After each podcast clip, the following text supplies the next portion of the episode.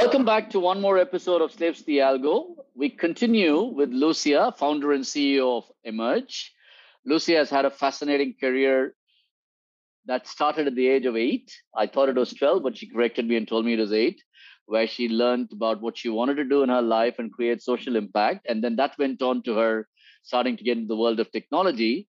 And she's become one of the leading social tech entrepreneurs in the world. In the last episode, we talked with Lucia a lot about data and identity and privacy and how different kinds of applications are being used to create social impact. In this episode, we're going to continue the conversation with her on how data and AI is being used to help migrant workers solve corruption problems and so on. Welcome back to the show, Lucia. Thank you. Thank you for having me again. Um, I am super happy to be here and keep keep this discussion going. Lucia, I think uh, a lot of the work that you do is with migrant workers and, and refugees. Yeah. And yeah. Uh, 80 million people flee their homes, nearly 25 million plus refugees. Most of them are under the age of 18, which is not just a refugee problem, it's a problem in terms of uh, sexual abuse, it's a problem in terms of economics, etc. Many of them deny nationality, lack access to basic rights. Uh, and now AI and machine learning and data are being used to understand migration related phenomena right mm-hmm. project jetson which has this index that you know allows you to make short term predictions of data flow you worked a lot with the migrant migrant uh, caravans in, in mexico and all of that mm-hmm. what sort of data are you using are you seeing being used to help the whole cause of refugees and migrants Sure. Um, so actually, that 80 million is an interesting figure because it's what what does the United Nations recognize as a displaced person, and that 80 million is a statistic that relates to conflict, conflict-based uh, displacement. So unfortunately, that means that anyone that is fleeing due to climate, due to economic factors, uh, they they don't count in that statistic.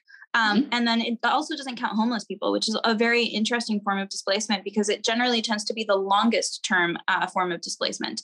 And so to me, it's one of those things where I just, uh, there's, I think every single person on the planet has an issue that they think about at night.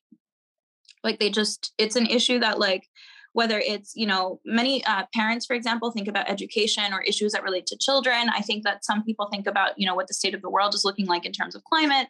I think that i think the most like the average good person in the world thinks about an issue regularly. And for me I cannot sleep when I start thinking about displacement and the consequences of displacement and the causes of displacement. It just becomes like a whole uh, huge snowball that I just it impacts my ability to sleep because I'm just very uh, saddened that, that this is the state of the world and that people are living in this condition. And so it's been an issue that I just care very deeply about. And um, to me, there was you know we were looking at what what data is collected on refugees is it, it's it's interesting because there's a lot of misconceptions about it like there not being a lot of data on them but actually uh, in order to be resettled uh, it's actually one of the most robust files that you'll ever see on a person like you the the burden of proof for resettlement you can you need like documentation that like a normal person wouldn't even think to keep in order wow. like it's cra- like it, the, the, amount of security checks background checks verifications uh, testimonies et cetera et cetera et cetera like it's actually a quite bureaucratic process. And so on average, it takes about one that's, to two years that's very to resettle. Interesting because I thought the one thing that people wanting to be resettled wouldn't have is data. Yeah, except that because in order for them to like for countries to say, yeah, we'll take them, but we want to know everything about them because otherwise we don't want to let them in, right? So then what happens is like on average, it takes one to two years to get someone resettled. But this is also like benevolent policy, right? So benevolent policy is making it so that certain countries decide we're going to open up x amount of slots for displaced persons in you know to come to x country. Canada's a very generous example. They said you know uh, at the onset of um, syrian crisis they said we're going to take in 75000 syrian refugees in the span of three months. That was a very generous example uh, but that means that like 75,000 out of 80 million on conflict alone. And so and they're one of the most generous countries in relation mm-hmm. to this. And so, really, what you're looking at is that on an annual basis, about 104, 105,000 people get resettled a year. That's it.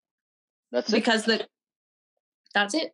because it's a very burdensome process. It takes on average one to two years, and because it depends on countries that are saying, yes, we will accept refugees. Now, the problem with this is that it creates a burden narrative, and public opinion actually makes things worse because then people are saying, well, they are a burden, right? Because they're, you know, we're going to have to pay for them to come and then they're going to have to adapt and maybe they learn the language and so on and so forth. So there's a very big uh, public opinion that is formed on the basis of the fact that we're treating these people like they're they are a burden. And in reality, especially when it comes to conflict, conflict affects everyone. Conflict does not discriminate. A bomb does not choose only to impact the world's most poor. A bomb will hit wherever. It'll it hit impact doctors, it'll impact engineers, it'll impact other like graphic designers, mechanics, it will impact, you know, people with no education and it will leave people in very, you know, dire dire circumstances. But conflict does not discriminate. And so when you think about it, we're only collecting data that relates to this idea of like, okay, who are you? Why are you displaced? Are you actually who you say you are? Are you a threat to some kind of national security? Do you have any family members anywhere else in the world that maybe we can send you to if you pass all these security clearances? Um, all of these things are conducive to this idea that like they're never going to add value to a society. But in actuality, when you look at like the the value of you know people that have different types of skill sets of people that have different types of culture that that really bring vibrancy to a city especially in in the case of knowing that like it's a young population that's being displaced. And you have so many countries like scandinavian countries for example or even canada that are aging populations. The, the people in those countries aren't having kids as fast. And so when you think about even like something as simple as an, an economic to be on capitalistic terms as pension funds pension funds yep. are structured very oddly because the what you think you're doing is that you're paying to a pension fund and eventually you're going to retire and that's the money that you're going to get. That's not true. You're paying your pension fund and then like that pension fund is paying for somebody else that's retired right now and then eventually the next generation is going to put money into their pension fund and that's what's going to fund I know. you so when you would you call it a ponzi aging, scheme in other places but yeah exactly I mean, your words your words but the the problem with that is like if you have an a country with an aging population who's putting money into their pension funds because you have mostly people living off their pension funds. So even economically speaking, it makes a lot of sense to bring in young populations into countries with aging populations to make sure your economics work out. so there's like many reasons, obviously. I, that's a, an example for a, a, heavily capitalistic outlook on life. But I think uh, but when it comes to the actual migrant and the refugee, right? I mean, they're seeking. Yeah. But we didn't know they anything have have documentation. Them. They need financial services. They need to send money back home. There's a whole bunch of different things. How are you seeing social entrepreneurs make an impact on the actual refugee well, or migrant worker? Two, there's two situations there because what you just described of them needing financial services, et cetera, that's because they're currently in a state of, of refugee and they need services now because they don't have access to a lot of things now, especially like there are some refugee camps in Africa where they're not allowed to have a phone because that could like basically they don't want to risk uh, giving them the types of rights and and uh, uh, opportunities that regular residents have, because then the UN can turn around and say like, oh well, now you've just accepted that this person lives in your country. So tr- like countries that are transitory, like you know when people flee into Jordan or flee into Uganda or flee flee into whatever, they have to deal with the fallout, but they can't accept everybody, obviously. And so uh, so then it becomes problematic. So the the first issue is what do they need right now? But the second issue, which is the one I focus more on, is how do we get them out of that situation as fast as possible? And to me, the fact that the type of data that we have only captures burden is a very big problem. So my priority is like lo- looking at data that would bring dignity back to this process. Like, who are you? Like, did you ever get an education? And if so, what did you train in? Or what is your job experience? What is it that you uh, prioritize in terms of like cultural connection or uh, or economic opportunity? For example, you know, someone that's been torn away from their home you know they might prioritize a, a, cultural community because they never wanted to leave in the first place. So you know uh, the the us is a very good example of this because i know the, ge- the geography of it. But if for example you have a uh, you know a mormon um, you wouldn't send them to San Francisco because they wouldn't they would struggle to find a Mormon church in San Francisco perhaps. But if you sent them to a place where there's a very big Mormon community they might feel a little bit more connected and it might be a little easier for them to resettle. But if you yep. have someone that just cares about labor then like what cities are fastly you know hiring growing their economies? Like you know Miami for example might be a good choice right now. And so you start to learn more about who they are as people and then that data allows you to resettle them in places where they will be value add and it's no longer a burden narrative but actually very much a value add narrative which is what they are. And so uh, so there's two two two of these questions. There's men, much work uh, that's being done on the realm of getting them what they need now. So a lot of uh, education initiatives to to help upskill uh, refugees have them learn about coding have them learn about ux ui and things like that at refugee camps to prepare them for uh, for the future of work. So I think that's been a very interesting use case. Obviously, there's like some peer-to-peer uh, payments and um, a company called Sempo that's doing like emergency relief uh, via via digital currencies. So there's a lot of work that's being done on the let's get them what they need now. But my question is like, how fast can we get them out of that situation? Because they shouldn't be living in that situation. You don't want 52% of refugees right now are under the age of 18 and you do not want them growing up in a situation where they don't have official rights, official home, official connection into into modern day society because that's a problem that you're leaving to your children. It means that people will not be able to integrate properly and that they're growing up outside understandings of law, of education sectors, of health access. And and we need to solve that. And so I, like the more it's almost like the more that services that we give them to deal with the, where they are now in terms of camps and things like that the more it becomes worrisome to me that we're going to use that as like an excuse to keep them there for longer. And I want to make sure that we're pulling them out of camp situations, that we're resettling them around the world, that we're, you know, strengthening communities and economies around the world by allowing people to to move freely throughout the world. And I think that's where data can have like data can shape not just the way that we do this efficiently, but it can also shape the narratives around which people are more receptive to, to this out, outcome as well. So that's really what my priority is. And, and and and that's fantastic because what you're talking about is two different problems. One is the fact that you need to make these people, you need to settle these people in some form from their skills, from their homes, from their identity, from their communities. And the second part, but you also worked on this, and this is something I'm curious about. Um, which is, you know, I mean, remittances and sending money home for all migrant workers, whether you're in, in a country or outside, is a huge part of why people leave. You know, the economic refugee leaves mm-hmm. because they don't have an economic future in the country. They go somewhere else and they're really sending the money back home. And you had some really interesting experiences with uh, using um, Bitcoin to really break the the kind of um, the stranglehold that the existing financial payment networks have and the amount of money that they're charging. Mm-hmm. Could you share us a little bit more about how uh, tech is being used to solve um, to make sure that if I earn hundred dollars, most of the hundred dollars goes back home? Yeah. yes. Um, so a very fun fact that I think few people know about me is that in I think it was 2017, yeah, or 18, I can't remember, but um, essentially I lived as an undocumented person for three months um, I essentially what I wanted to understand was like what where are the invisible barriers? Like i know logically speaking you don't have an id you can't open a bank account you can't get a job you can't like i know you know everybody knows more or less like what those primary pain points are but i wanted to know what are the invisible barriers? And one of the invisible barriers that i found that i was sort of kind of screwed by i don't know if i'm allowed to say that but um was of this the, the the fact that like within the first like by the first month I'd run out of money. Like I I didn't have money anymore. And so I texted my mom and I was like, "Hey mom, you know, can you send me a little bit of money on uh, uh through Western Union?" And so she sent me money on Western Union, but she sent me there's like apparently a limit, there's like a, a cash limit.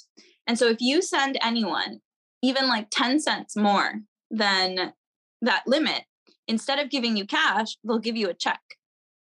And that means you have to find a place to go get it checked, wow. like to go get it cashed. And unfortunately, my mom sent me the right amount. It would have been below, but the but conversion rate. Absolutely. I figured yes. this out. I wouldn't be yes. surprised if it was a deliberate thing.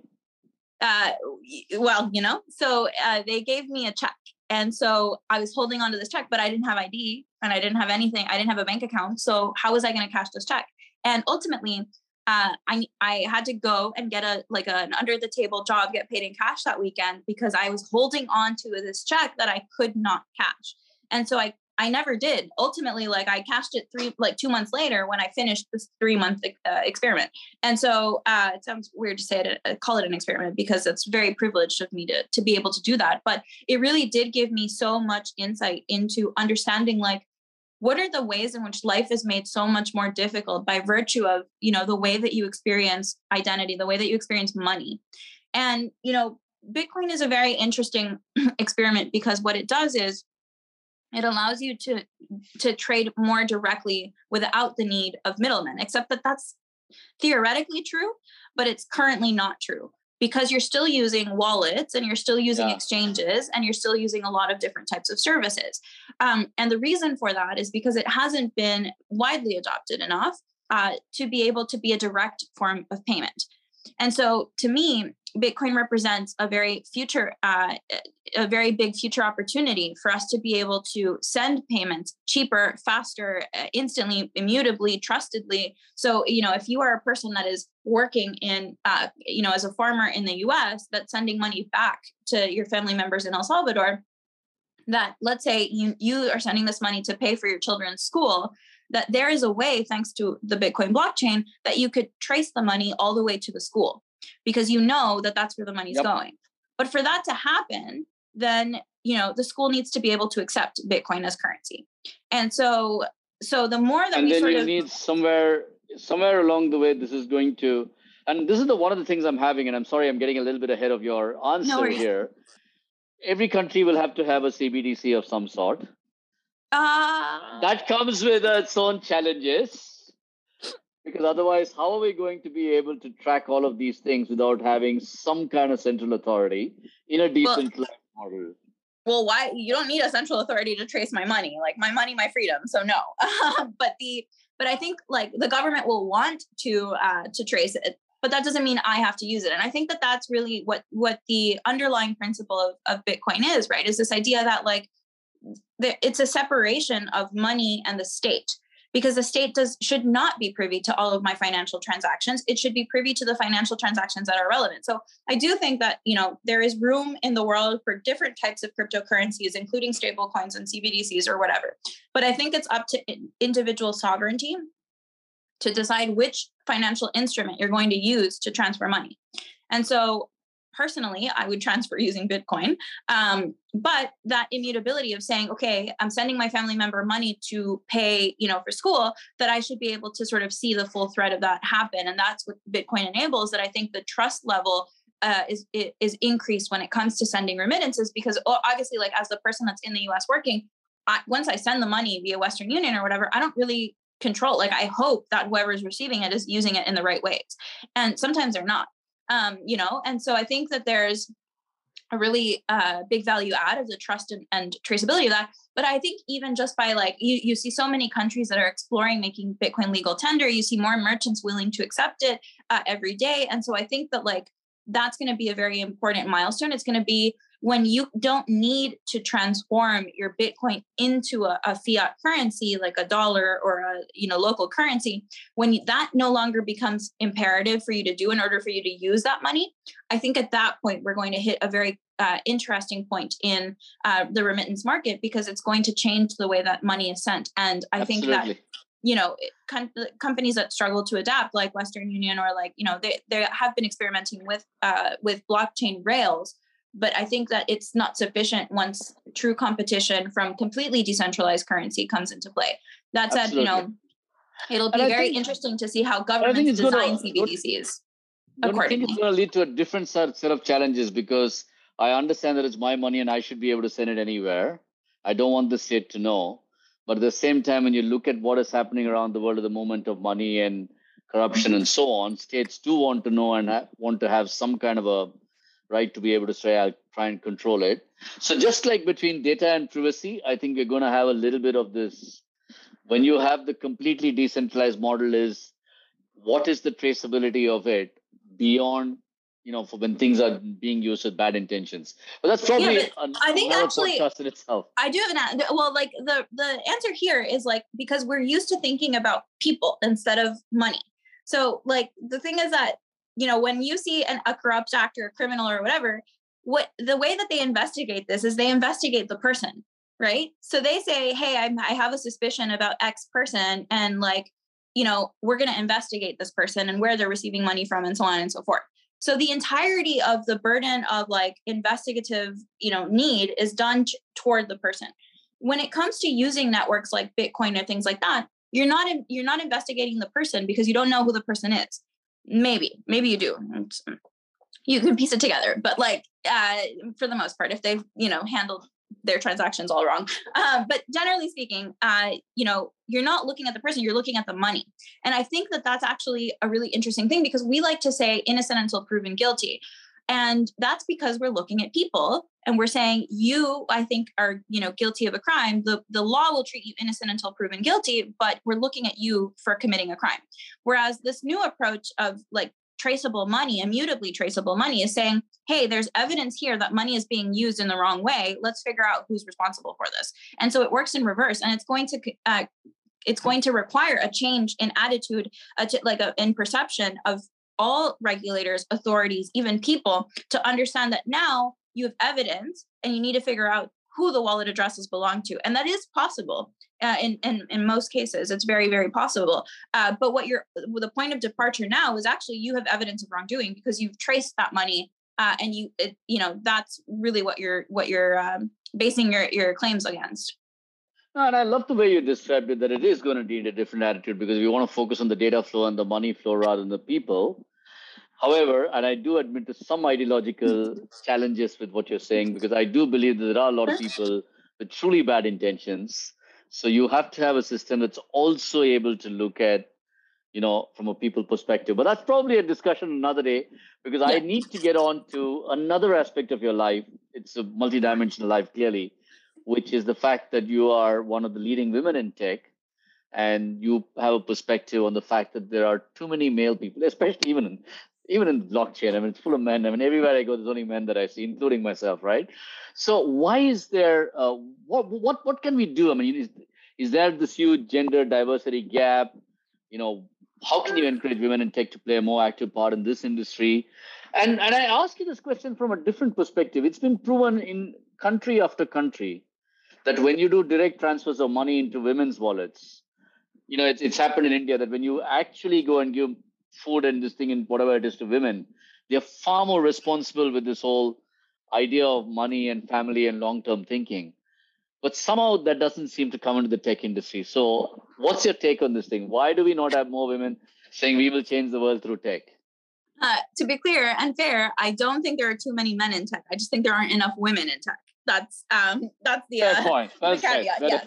Uh, we, we need more people in tech, really, is what I'm saying. Um, the and this i think it leads to my answer the second part of my answer the first part of my answer is you're right about the statistics around uh, giving people uh, money and opportunity women money and opportunity um, no matter where you look whatever country you're looking at in the world including countries that ha- are perceived to be high uh, like gender equal Scandinavian countries primarily, um, no matter where you look, including Scandinavian countries, women are the primary decision makers of a household. And that includes household spending and even decisions now that traditionally and historically have been male. So, like cars are still today currently being primarily decided by women. And so, about 79% of households. I didn't know that. Yeah, like before, I thought it was, it was a like thing. A, yeah, like a typical man decision, which was what car the family is going to have, is now women being made by women. And so, and not only that, but also they are 51% of the world's population. So there's more women, which means that if you're looking at the next wealth transfer that's going to happen, number one, it's going to be the largest wealth transfer we've ever seen in the history of humanity. And number two, it's going to fall primarily in the hands of women. And so if you are a company that is not seriously considering the impact of your product, service, platform, whatever, data on women, you are very, very, very uh, blind to what is the future reality of gender dynamics in the world. And so I think number one, it's really important that strategically companies start to pay more attention into the blind biases and the subconscious biases that they have in their product, services, and platforms and start understanding more what the gen- gender impacts are of their their existence as a company because that'll be very necessary for their future survival.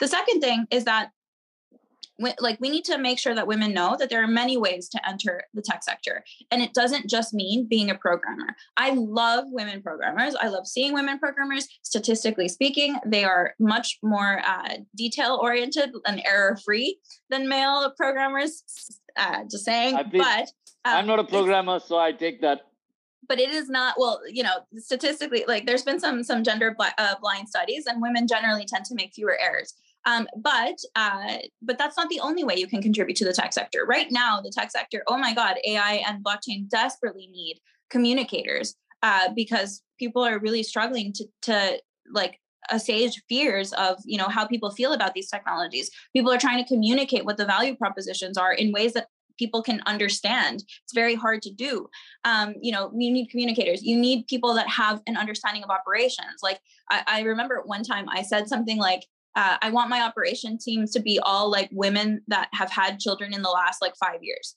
And everyone was looking at me like, what? And I was like, yeah, I want like women that have been moms for like like five years. That's going to be my operations team because no one understands like proper like routine operation detail oriented like they do and so i think like saying okay i mm. want more women in my operations team more women in my communications team i want more women in my design team because we need the perspective of their lived experience to know how to properly design our product these are all easy ways that you can start getting involved in the tech sector. And that's how i started. I didn't program when i first started. I mean i still would say i'm really bad at it but um but the, the, now it's lack of practice and discipline because i'm building other stuff. But uh, i think i started not even knowing what artificial intelligence was when i first started in artificial intelligence. And i think that that really speaks true to this idea that like women can be included in technology. And so these excuses of like well we can't find qualified women or you know we don't know where they are like they're all around you. It's just a matter of like making sure that your opportunities are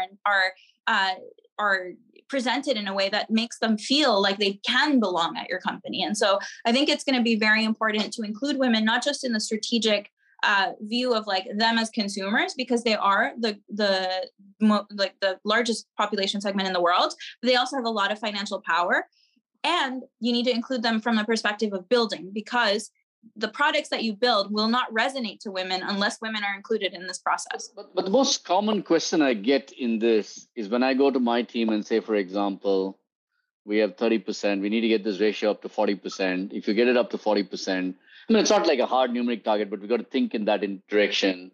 When they say, okay, 60% of the new recruits have to be women, is there isn't enough supply. Yeah, that's, that's I don't think big issue that I kind of that we constantly keep hearing about. So how do you address that that issue at all, or can it be addressed me, at all? Yeah, I do. Um, and I think that the answer to that is like transferability. I think uh, naturally, like there this is a uh, this is a data bias by the way of course there are less women in these roles because up until very recently women weren't either allowed or encouraged to pursue these roles. So naturally that's a, a data and actually Absolutely. you know we criticize this about about ai all the time when we're saying like okay well google returns uh, male for eh, doctor because you know that's what it does and female for nurse. And everyone's like oh that's discriminatory. Of course it is because it the way that's that google arrived at that decision yeah. was that it used historical data and historically speaking there was a point in time where women weren't allowed to be doctors or lawyers. And so what ends up happening is the data set that google pulled that that correlation from is biased itself. And so naturally right now we're in an inflection point where we're at the same place. Like historically speaking women have not been in these careers for long. And so when we're sort of looking at supply, that bias is worked in. What ends up happening as a solution for me is like you start looking at transferability. You have a very good mathematician that's a woman, great, like teach her how to program. You have a very good designer, graphic designer or illustrator, great, teach her UX UI. You have a very good communicator, awesome, teach her about SEO so it's really understanding like where is the transferability of skill sets that women have historically been a part of and how are those skills immediately convertible into uh, the role that you want to fill and the the types of, of slots that you want to fill? And so i think is, the solution for me is transferability. And that's such a lovely insight and i'm going to take that back to my company next time i get mm-hmm. this argument inside. Uh, but you know i could talk to you. We've been speaking in two full episodes and i think we could do three or four more and perhaps we will but I am going to come to the final facet of your multifaceted uh, journey, which is you're an entrepreneur.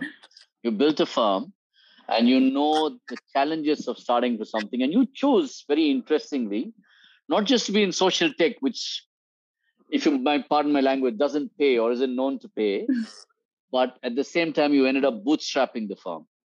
So can yeah. you just tell us a little bit about how hard this has been, how easy it's been, and um, I'm going to ask you that question. I'm going to ask you one more, and then maybe you'll come back for another episode.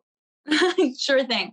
So um, I think that that people definitely think social entrepreneurs shouldn't or can't make money, and I'm a very big fan of the opposite of that.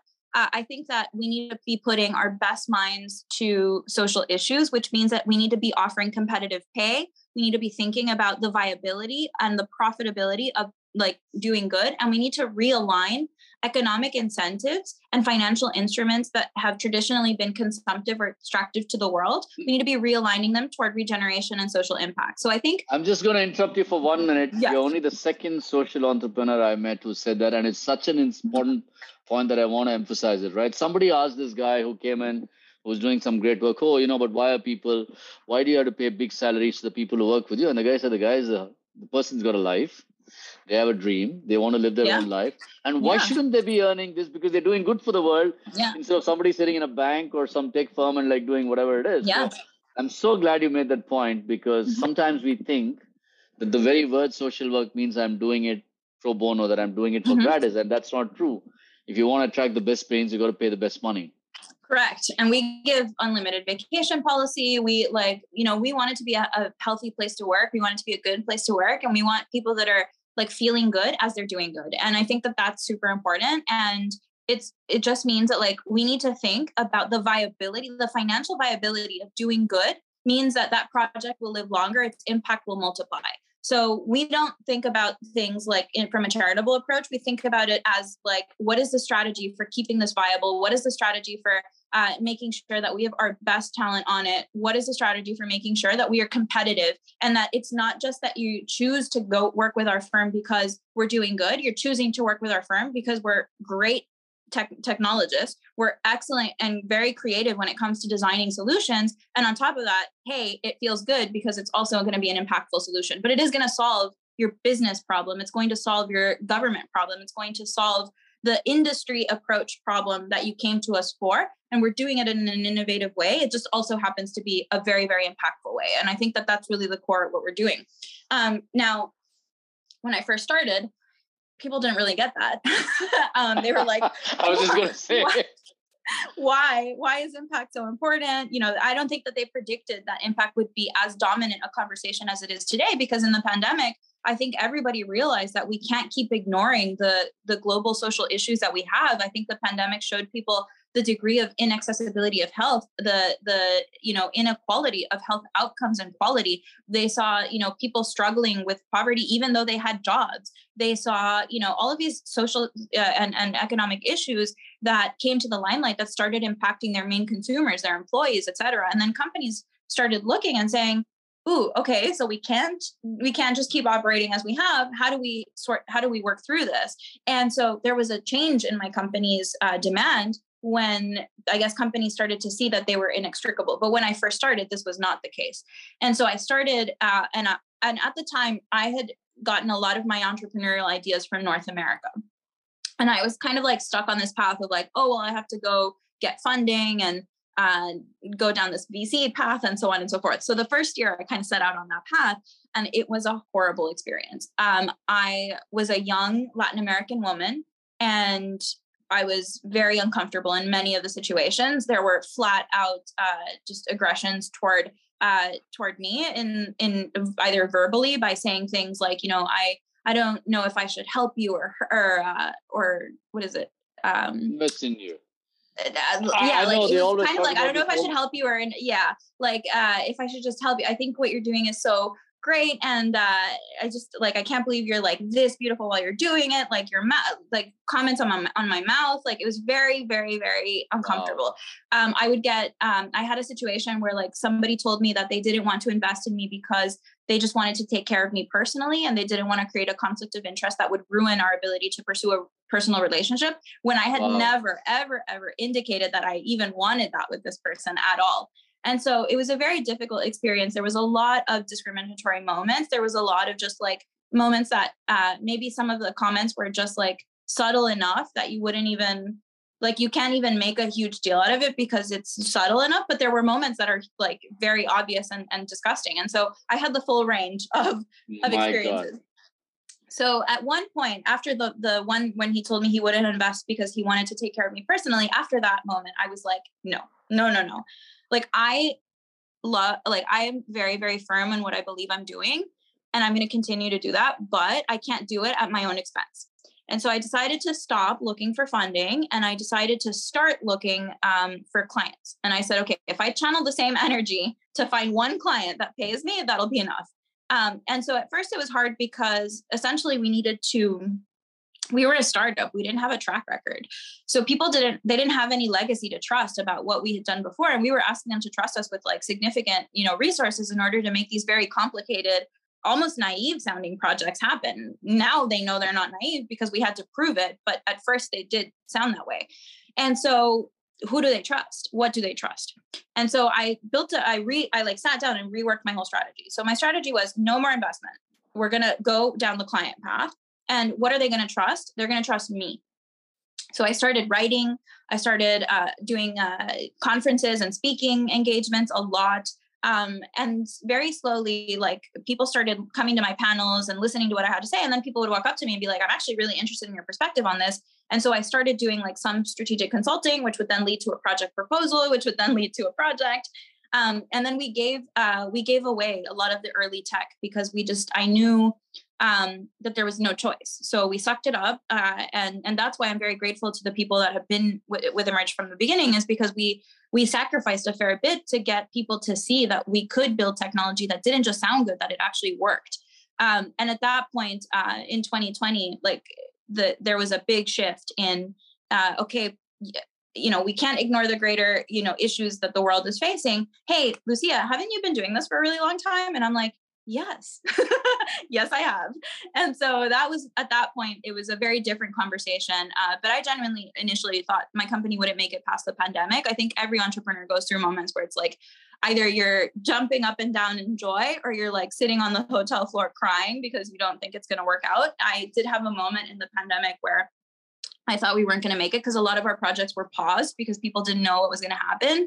And so I called this friend of mine who works at the Inter American Development Bank and I said, I think I don't think Emerge is going to make it. And so he called me the next day and he's like, don't worry, I have a job for you. You can lead uh, this like effort of, you know, blockchain and AI related effort in, in uh, the bank or whatever. And I'm like, no, no, you don't understand. I don't need a job. I need my company to survive. So I need a project. And he's like, oh, okay, sorry, sorry, sorry. So then he, they called me back a week later and they're like, we might have a project for you. Um, and so that was the only reason why, uh, why we made it through. But I think, uh, you know, there's a very interesting idea of what it means to be a bootstrapped entrepreneur. And in the recent years, it's started to become very glorified because a lot of white men started deciding that they wanted to do things on their own terms and now be a bootstrapped entrepreneur. But the reality is, if you look at the state of venture capital funding and seed capital funding around the world, actually uh, the concept of a bootstrapped entrepreneur existed in a different space, in minority spaces, in women led ventures that are completely underfunded. And I think that as you sort of think about what it means to be a bootstrap founder, think about the people that didn't have a choice. You know, think about people that don't get funding because they're international or they have an accent and they can't pitch in the right way or because you know they they happen to be a woman and will go through these kinds of sexual experiences or uh, because you know they're just chronically underfunded and people uh, sort of assess them by their track history instead of their potential in the way that they do other uh, uh, like men. And so it's just a very interesting concept to, to now be referred to as a bootstrapped entrepreneur in celebration when in reality it's a reflection of like people that look like me or that have my similar background. It's been something that we've had to deal with. And so we are the ultimate bootstrapped entrepreneurs but um, in a in a way that speaks truly to the ways that technology as a as an industry and as a funded industry needs to change. thank you so much for sharing that and so transparently because um, I think the first part really talked to me. It must have been really difficult to go through it, and it's heroic that you went through that and and you know struck out and said i'm going to go and do it my own terms and you've succeeded in that uh, my first startup was a bootstrap uh, version my, myself so i can understand some of the pain that you talked about. not the other kinds of discrimination uh, but I and I do believe that there is a inherent bias um, in the way people think about these things. And you know, having also now in my second startup raised money, I don't know whether it's good or bad. I think it's also a little bit about the fact that um, you know you you have to you know both sides come with I think both both both raising money and bootstrapping come with different advantages. But the truth is that I think uh, many people just simply don't have the opportunity simply because of the fact that they're not able to explain themselves in a language that speaks to the language of high mm-hmm. finance. That is the biggest block. But mm-hmm. um, Lucia, like I said, I could keep talking to you for another hour, but sure. I have a last question for you. What sure. advice would you give your younger self if you could go back in time? uh, I thought you said you only had one short question for me. this is the shortest um, question. all right, I will try to answer it briefly, which is um, I think I would tell myself to trust my gut more often, not to do things in the way that like they're supposed to be done. Um, I would be, I would just tell myself like, you know what you're building, and you like you're thinking about this strategically. You're not afraid of criticism, um, and that means that like whatever it is that you process as criticism, you process as feedback ultimately your gut's going to make the right decision because you have that right combination which is if you can't take feedback don't trust your gut because maybe it's wrong and it's biased. If, if you can take feedback uh, you'll be an excellent entrepreneur when you learn how to listen to the feedback analyze things strategically holistically and then trust your gut because your gut will make the right decision. So i think i would have told myself to start that sooner. Um, but you know i think at the same time uh, i'm grateful for the journey that i've had. It's made me uh, a, a, particular type of entrepreneur and i think it, it is just making uh, each of my next you know moves uh, a lot stronger and coming from a, a foundation of, of, confidence. And so um, so in a way i wish i would have started that sooner but at the same time and i would encourage other people to trust their gut especially if they're uh, female entrepreneurs that constantly get you know a heavier degree of criticism or feedback. Um, there's something about what you envision um, that set you on this path and trusting and staying true to that is very very important. We will never not be a humanitarian uh, you know socially impactful company. That will never change. The technology that we use the tech stack the way we arrange it the algorithms the math the everything else can change but our dna has remained the same for years and i think that that's um, that that consistency will just enable you to strategically uh, build you know whatever it is that you want to build in a way that's true to its original dna and i think that that's those are the most special entrepreneurs. Thank you so much for sharing that lucia but if i had to just quickly comment on that the one thing that struck me throughout the entire conversation is here is a lady who trusted the gut feel that she had at 8 and yes. at 12 and repeatedly through her life. So if you're coming back and telling me i should trust in my gut more i don't know how to react to that I just don't know. Interesting. But, I actually hadn't thought about it that way, to be honest. That's a very uh that's my overwhelming that. takeaway. My overwhelming yeah, takeaway about so many other things. You. Yeah, I'm gonna have to say with that. Thank you. Anyway, uh, it's been great having you on the show. Uh, it's you know it's such a pleasure to listen to somebody who's um, kind of started so early and wanted to create social impact, went and did technology, you know is a woman a social you know an entrepreneur and you know you've combined all these different facets so well. But really the humanitarian transparent efficient movement of people goods and data what a wonderful mission you've set yourself on. Thank you so much for sharing all of these thoughts on technology on leadership uh, with this audience. And um, you know thank you for being on the show. Thank you so much for having me. It's truly been a pleasure and i hope we do it again soon uh, to my viewers and listeners, it's been great. Thank you for listening to Lucia and to me today. Slaves to the Algo is available on YouTube, Spotify, Google, App, Apple Podcasts, or wherever you get your poison from.